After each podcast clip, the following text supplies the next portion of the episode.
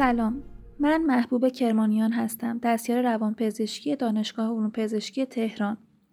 من و چند تا از دوستام تصمیم گرفتیم پادکستی رو با موضوع سوگ تولید و منتشر بکنیم. و توی اون درباره سوگ و سوگواری، آینهای سوگواری، انواعش، مداخلاتی که توی سوگ لازم انجام بشه و همینطور سوگ ناشی از کرونا با شما صحبت کنیم. این پادکست از چهار قسمت تشکیل شده. ما برای تهیه مطالبمون سعی کردیم از منابع علمی معتبر و بروز استفاده بکنیم. در عین حال سعی کردیم با چند تا مصاحبه از تجربه های شما هم استفاده بکنیم. خوشحال میشیم اگه نظر، پیشنهاد یا انتقادی دارید با ما در قسمت کامنت های پادکست در میون بذارید.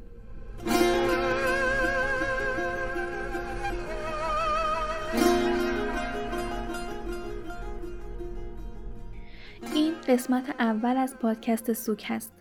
توی این قسمت می‌خوایم درباره سوگ، سوگ نرمال و آینهای سوگواری صحبت بکنیم. اول از تعریف سوگ شروع می‌کنیم.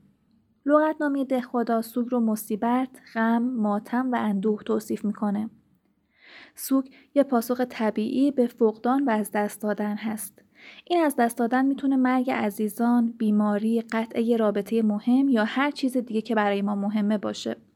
و به احساسات و واکنش هایی که بعد از یه فقدان یا از دست دادن یه عزیز ایجاد میشه سوگواری گفته میشه.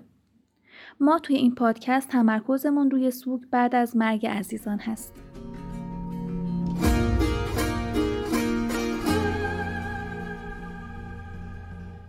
اما سوگ نرمال چجوریه و چه علایمی داره؟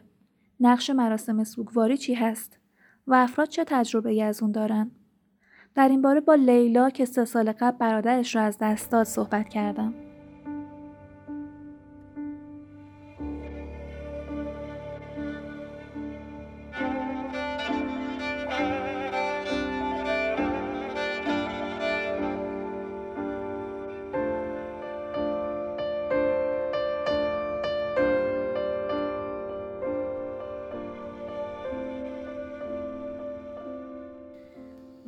خیلی سخت بود اون موقع. فکر کنم سه سال پیش بود که وقتی می‌خواستم امتحان بدم امتحان دستیاری. بعدش این اتفاق افتاد و خیلی تاثیر داشت تو زندگی. اون موقع اولش باورم نمی‌شد که این اتفاق افتاده. فکر کردم شاید مثلا همه چیز برگرده شاید دوباره اون آدم که رفته برگرده. حتی یه زمانی حتی منتظرش بودم. در این حد که فکر کردم شاید مثلا عید سال دیگه بیاد الان فعلا نیست دوباره برمیگرده و باورم نمی‌شد. ولی بعد از یه مدتی قبول کردم این قضیه رو که خیلی بر... خیلی برم سخت بود قبول کردنش. خیلی ناراحت بودم تا یه مدت خیلی افسرده بودم گریه می‌کردم. به این قضیه فکر می‌کردم و هم درباره خودم درباره مردن خودم فکر می‌کردم که شاید این اتفاق برای خودم بیفته. و مدتی هم طول کشید تا بتونم قبولش بکنم. انگار هنوزم خیلی برات سخته. جوری که هنوز میگی اون اتفاق اون فرد مثلا نمیگی کی نمیگی چی شد. الان دیگه تقریبا قبول کردم. قضیه فوت برادرم بود که حالا یکم تقریبا همسن بودیم. و خیلی برم چون یه دفعه اتفاق افتاد ناگهانی بود خیلی توی شک رفتم اون موقع. ولی الان دیگه تقریبا قبولش کردم انگار مثلا بعد از یه مدتی دوباره میاد تو ذهنم. انگار بر مثلا تکرار میشه که ممکنه حالا دوباره ناراحتی ها برمیگرده ولی خب خیلی کمتر از قبله. چی کمک کرد که باش زودتر کنار بیای؟ چیا کمک کرد بهت؟ خب یه سری چیزایی مثل آدمایی که دور برم بودن خانواده کسی که می‌تونستم اون رابطه که حالا صمیمانه بود و باشون برقرار کنم و باشون صحبت کنم ناراحتیامو بگم و دوستام کسی که می‌تونستم باشون حرف بزنم درباره این قضیه بهم راهکار پیشنهاد بدن. یه سری چیزایی مربوط به خودم بود. اینکه سعی کنم بیشتر کاری بکنم که به خودم رسیدگی کنم از نظر غذایی ورزش کردن. سبک زندگیمو بخوام یکم تغییر بدم یه جوری که راحت تر باشم خوشحال تر باشم که این خوشحالی روحی هم بهتر کنه. و اینکه حالا گذر زمان هم یه جوری پذیرش رو ایجاد می‌کنه تو آدم. دیگه بعد از این مدت آدم دیگه خیلی منتظر نیست که اون آدمی که فوت شده برگرده. و به نظرت مراسم سوگواری هم نقشی داشت تو اینکه کنار بیای با این قضیه راحت تر کردین سوگو؟ مراسم سوگواری خب قطعا خیلی تاثیر داره. من خودم اون موقع هاشون تازه ثبت نام کرده بودم خیلی نمی‌رسیدم که شرکت کنم توی مراسم. ولی تو همون مراسم هایی که می‌رفتم در همون حدی که می‌تونستم کمکم می‌کرد که بتونم حسامو با بقیه به اشتراک بذارم باشون صحبت بکنم. و اینکه دیگرانم درباره همچین تجربیاتی که داشتم با من حرف بزنم ببینم که اونام یه چین حالتی بهشون پیش اومده چیکار کردن که بهتر شدن. و اینکه اون احساسات در درون آدم نمیمونه تخلیه میشه اون ناراحتی ها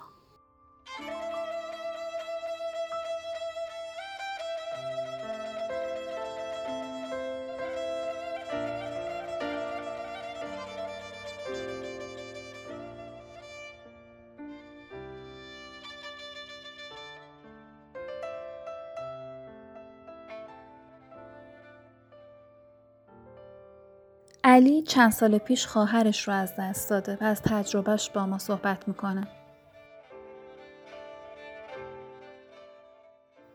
من چند سال پیش که نوجوان بودم خواهر بزرگم که حامله بود رو در اثر خونریزی بعد از زایمان از دست دادم.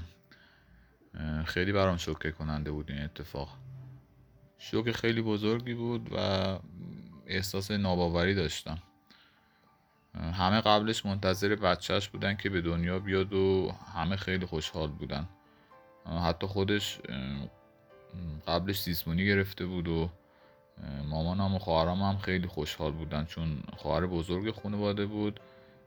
اولین تجربه بود که داشتیم هممون. به خصوص مامان بابام که منتظر اولین نوهشون بودن. خیلی خوشحال بودن که یهو این اتفاق افتاد.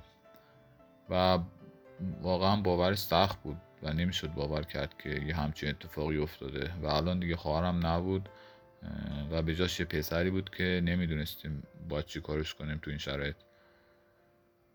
خیلی سخت بود اون دوران و اینکه یه غم خیلی بزرگ و خیلی غیر قابل تحمل بود یادمه. حس ترس هم داشتم چون مامانم خیلی حالش بد بود. فکر می‌کردم که نمی‌تونه تحمل بکنه و شاید بمیره. و اصلا یه جورایی خانوادهمون از هم بپاشه.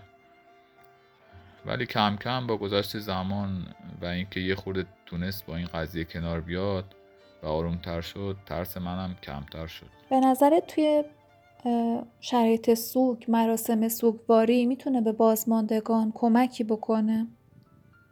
آره مثلا برای مادرم خیلی خوب بود. ما که خودمون توی شوک بودیم و نمی‌تونستیم هیچ کمکی بهش بکنیم.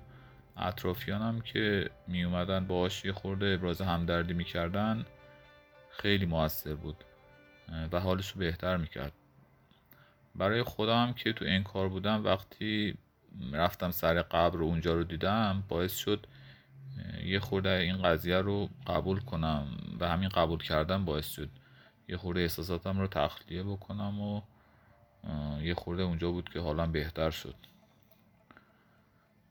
تو اون شرایط یادمه من خودم خیلی حس بدی داشتم ولی نمی‌تونستم به کسی بگم و صحبت کنم چون خانواده خودشون خیلی حالشون بد بود و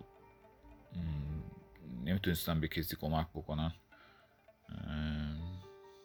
تو مراسم که بودم خانم همسایه یه جوشونده گل و زبون درست کرده بود و یه لیوان به داد و گفت بخور حالت بهتر میشه.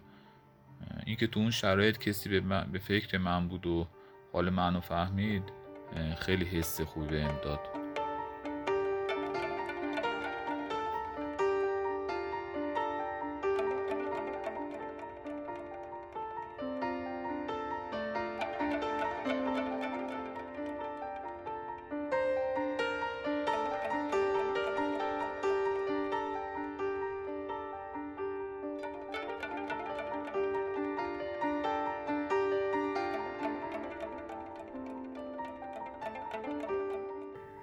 خب تجربه دو نفر رو شنیدیم و دیدیم که هر فردی به شکل متفاوتی سوگ رو تجربه می‌کنه و احساسات متفاوتی هر فرد داره و هیچ چیز درست یا نادرست در این مورد وجود نداره.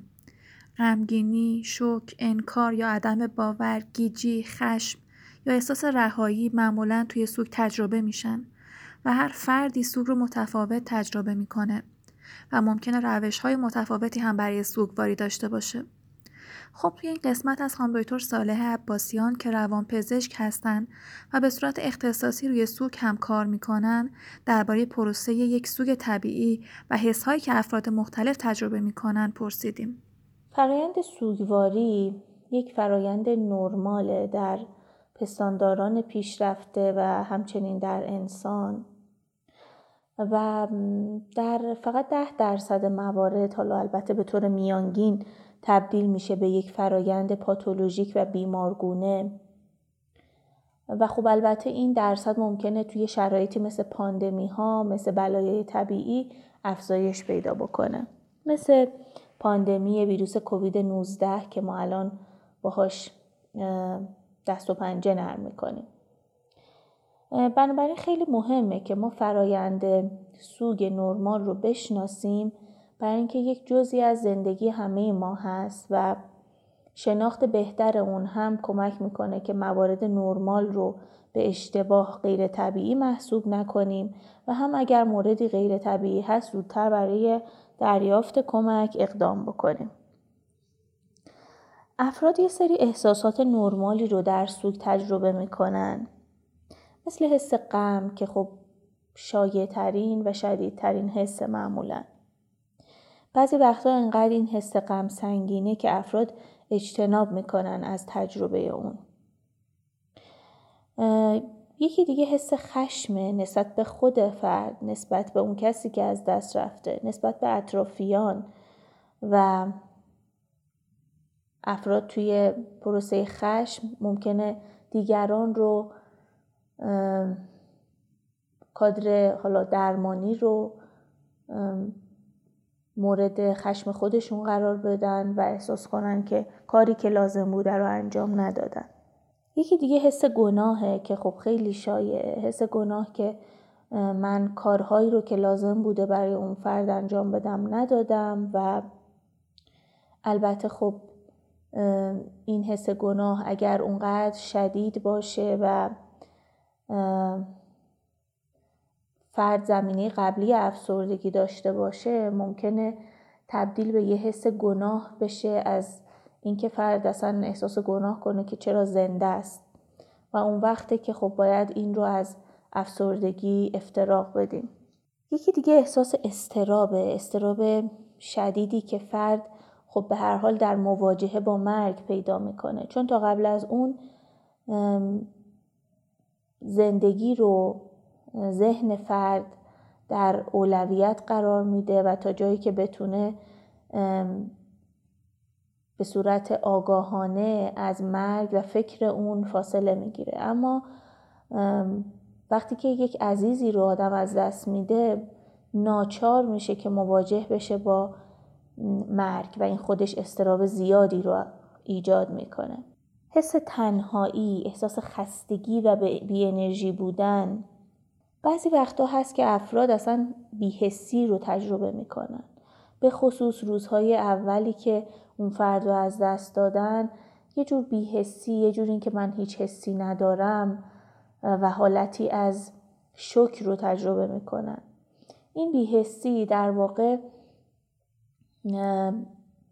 مثل اینه که چندین رنگ مختلف قاطی شده باشن و نهایتا ترکیب اونها یه رنگی بشه مثل خاکستری که انگار که یک رنگ خونساست.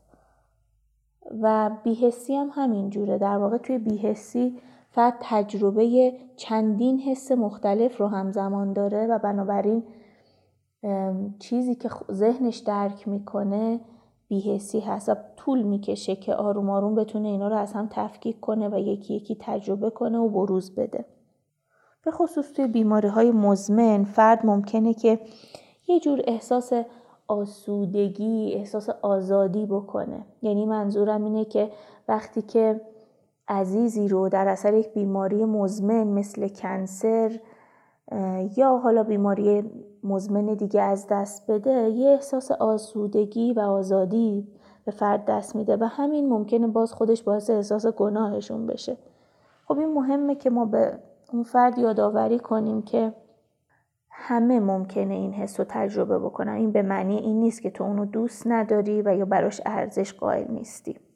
یه سری احساسات فیزیکی یعنی تجربه های بدنی هم فرد ممکنه توی پروسه سوگواری داشته باشه. احساس کنه دهنش خشک شده هی معدش انگار توی معدش خالی میشه. احساس گرفتگی گلو بکنه. بعضی صداشون می‌گیره. احساس تنگی نفس و تنگی قفسه سینه بکنه. بیقرار باشه به لحاظ فیزیکی. و اینا همه توی سوگ نرمال هستن. افرادی که سوگ نرمال رو تجربه می‌کنن ممکنه رفتارهایی داشته باشن به این صورت که مشکل خواب پیدا بکنن درست نتونن بخوابن. و مشکل اشتها داشته باشن. خیلی وقتا به این دلایل به ما مراجعه می‌کنن. و اینا به این معنی نیست که اونا دارن یک سوگ غیر طبیعی رو تجربه می‌کنن. این به مرور زمان برطرف میشه.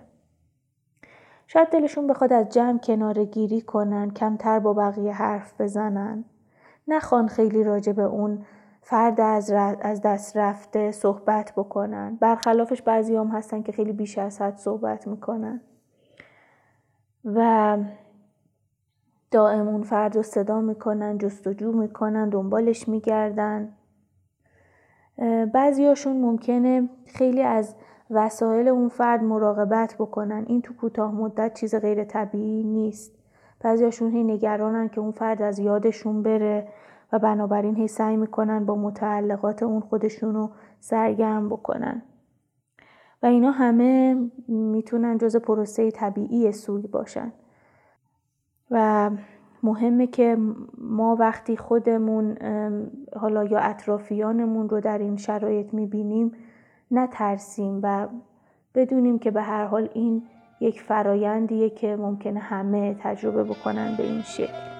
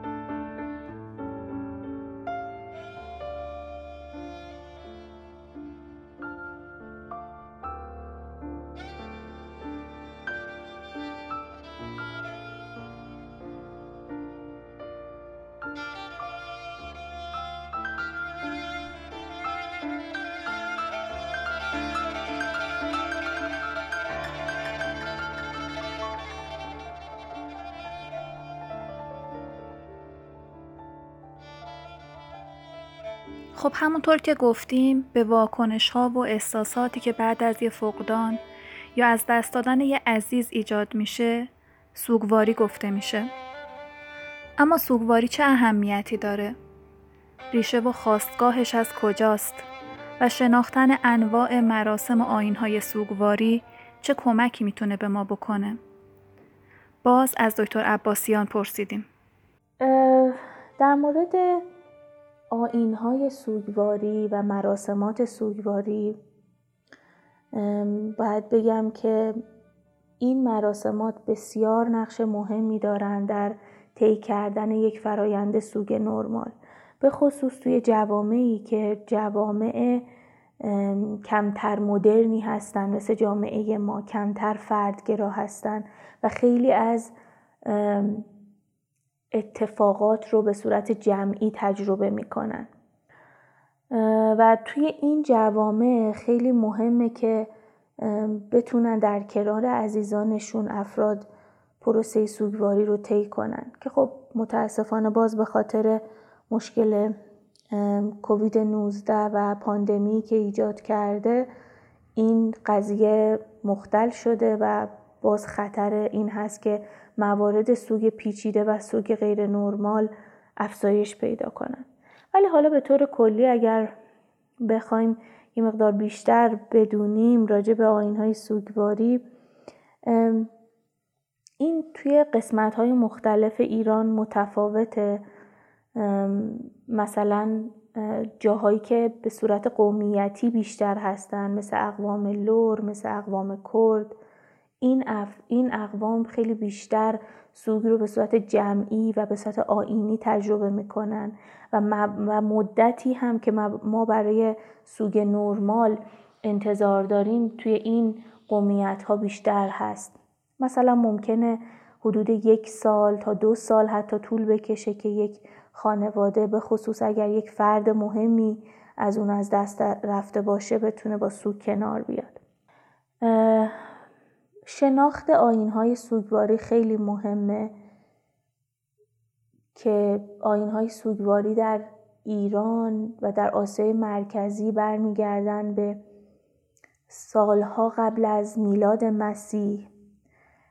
یک آین بسیار معروفی که تحت عنوان سووشون یا سوی سیاوش شناخته میشه نقش خیلی مهمی داره توی حتی های سوگواری که الان توی کشور ما داره برگزار میشه.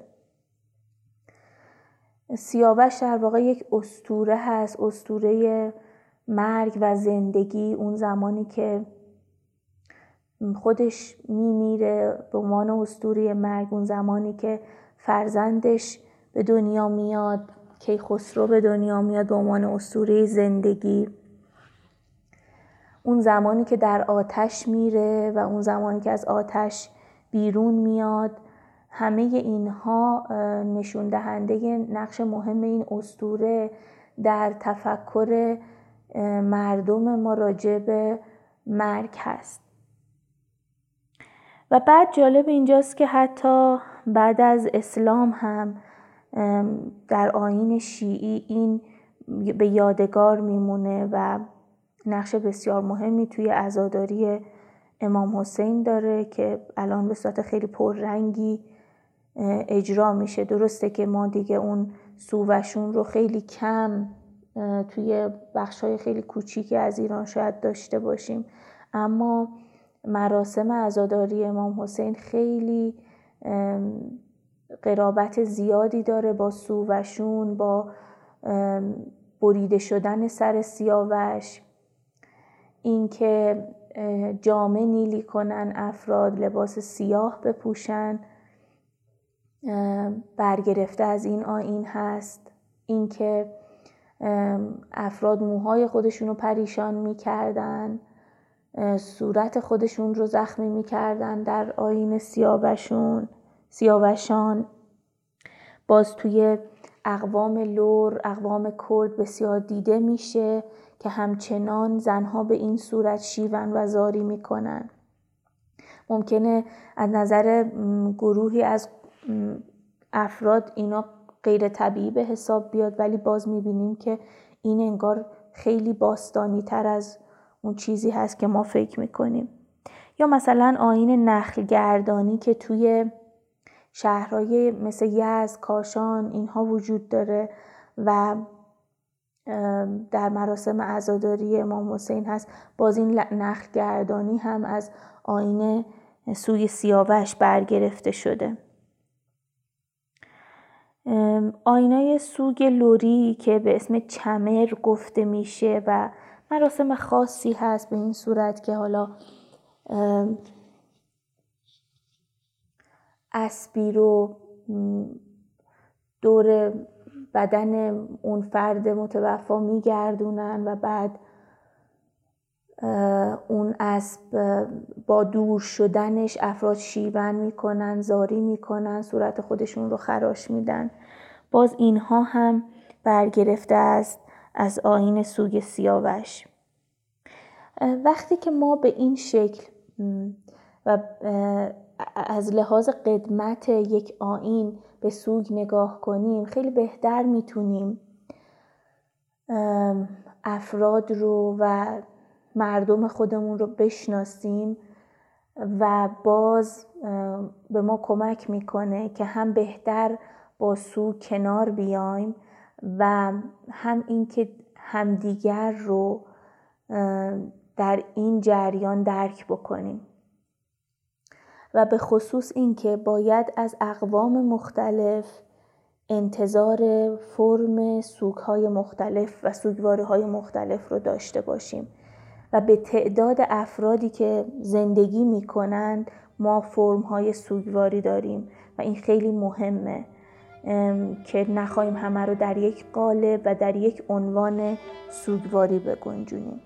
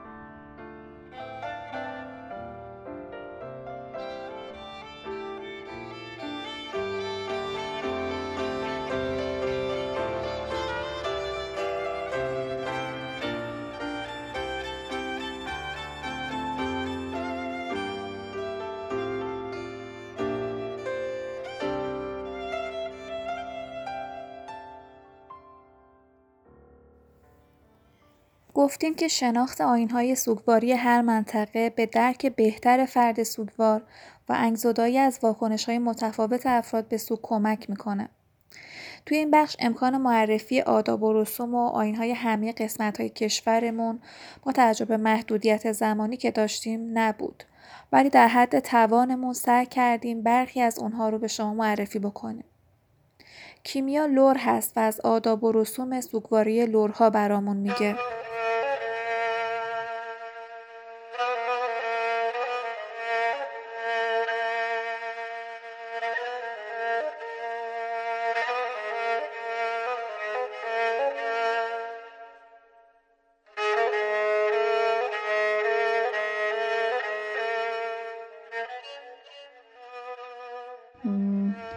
توی لرستان هم بالاخره یه سری آینهای خاص سوگواری هست که حالا توی مراسم سنتی یا مذهبی مثل مثلا آشورا حالا توی عباد بزرگتری اتفاق میفته یکیش وی زدن یا وای زدن که خب بیشتر خانوم ها توی سوگواری انجام میدن و حالا قبلترها همون حالت خراشیدن یا چنگ زدن صورت بوده اما الان نقدر به شکل نمادین انجام میشه و حالا خیلی اونقدر با جدیت حالا انجام نمیشه و که حالا بعضا اینجوری هستش که که به خصوص توی آشورا همینو بیشتر میشه دید ولی حالا توی مراسم سوگواری حالا یه فرد عزیز از دست رفتم دیده میشه اینه که ممکنه انگشتای اون فرد گلی باشه و انگار همین که دارن مثلا صورت رو میخراشن گل هم روی صورتشون می‌زنن.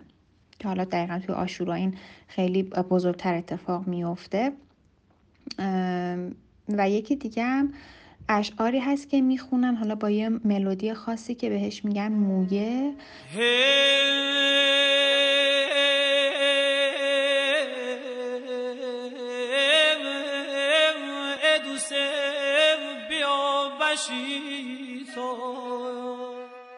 این رو هم معمولا باز زنها می‌خونن که حالا دست جمعی معمولا با هم دیگه می‌خونن. حالا یه اشعار خاصی داره و با یه ملودی حالا خاصی. خونده میشه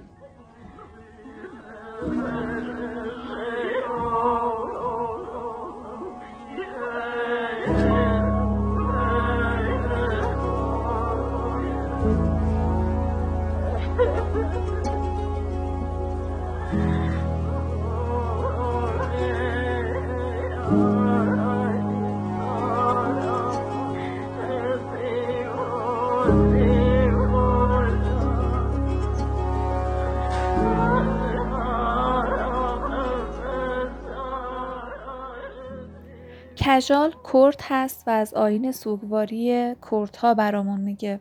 همونطور که می‌دونین توی نقاط مختلف منطقه کردستان تنوع زیادی از نظر فرهنگی، آداب و رسوم، زبان و مذهب وجود داره. و خب طبیعتا توی آین سوگواریشون هم این تنوع باعث ایجاد تفاوت میشه.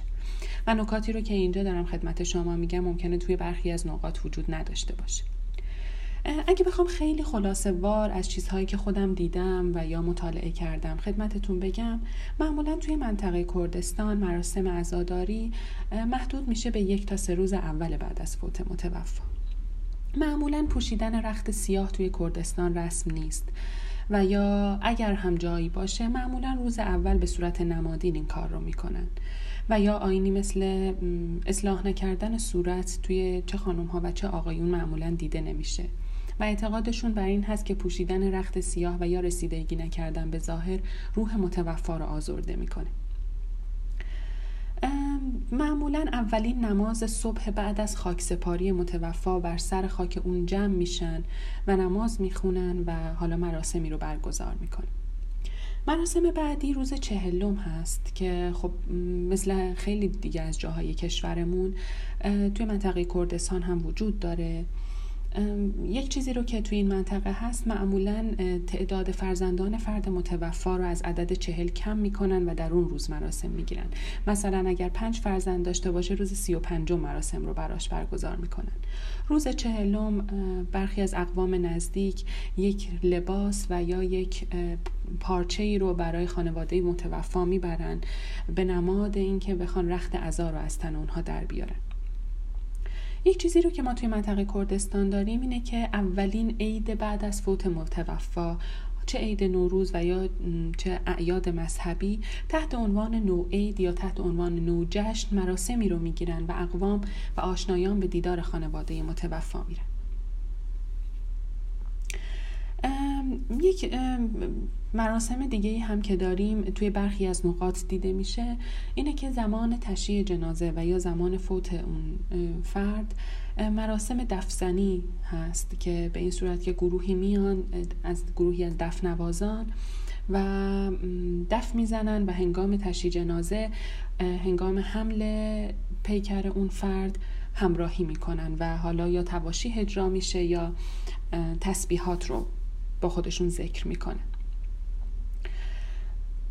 همچنین توی برخی از نقاط اعتقاد بر این هست که شیون بسیار زیاد یا گریه خیلی زیاد بعد از فوت متوفا جایز نیست و اون هم به این دلیل هست که اعتقاد دارن که این فوت مشیت پروردگار بوده و کسی که بیش از حد معمول شیون و زاری بکنه گویا به این مشیت الهی اعتراض کرد صحبت خیلی زیاده قطعا آداب و رسوم خیلی متنوعه در نقاط مختلف. من سعی کردم با توجه به زمان محدودی که دارم مرسوم ترین ها و رایج ترین هاش رو خدمت شما بگم.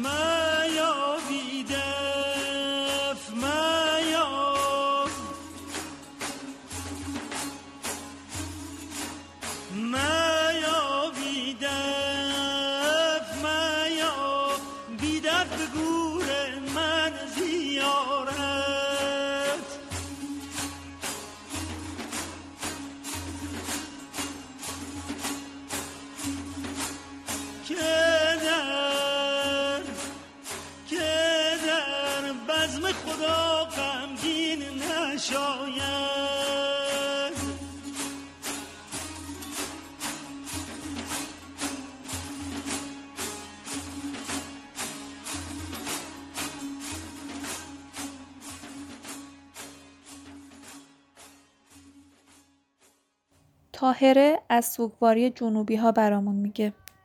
آداب جنوبی ها خیلی با جاهای دیگه ایران تا جایی که من می‌دونم فرقی نداره.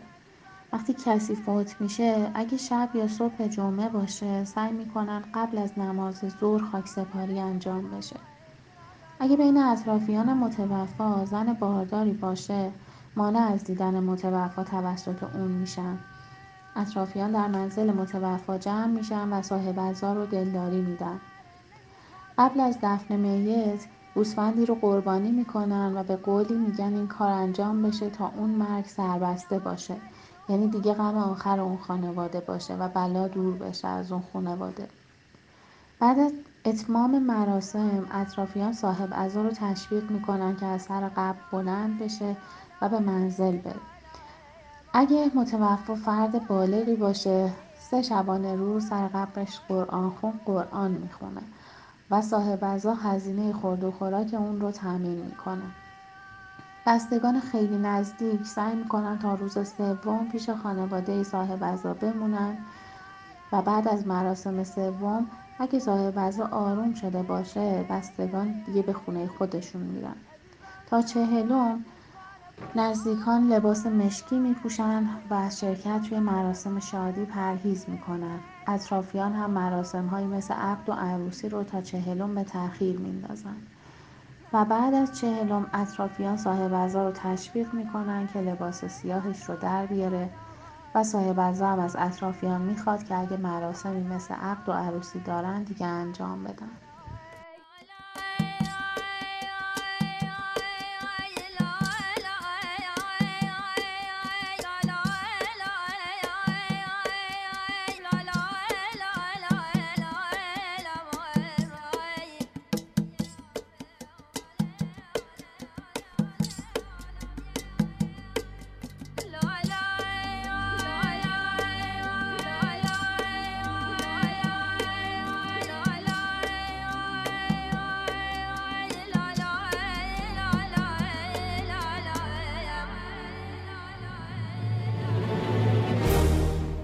مطالبی که شنیدید برداشت شخصی و دانسته های این عزیزان از آداب و رسوم سوگواری منطقه خودشون هست و ممکنه همه اون چیزی که توی این مناطق داره اتفاق میفته و انجام میشه نباشه و قصد ما هم فقط نشون دادن تفاوت ها و به رسمیت شناختن این تفاوت ها بود.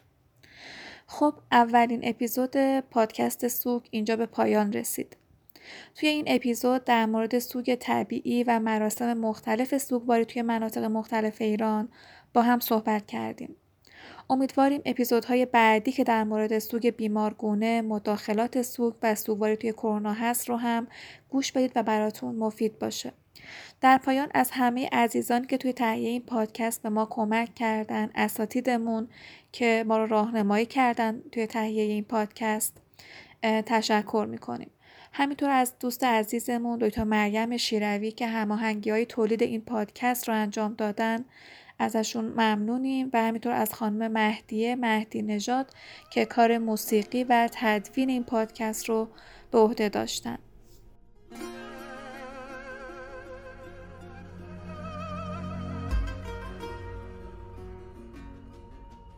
یک بار دیگه از شما می‌خوام که اگر که درباره این پادکست نظر یا انتقاد یا پیشنهادی داشتین با ما در قسمت کامنت های این پادکست به اشتراک بذارید.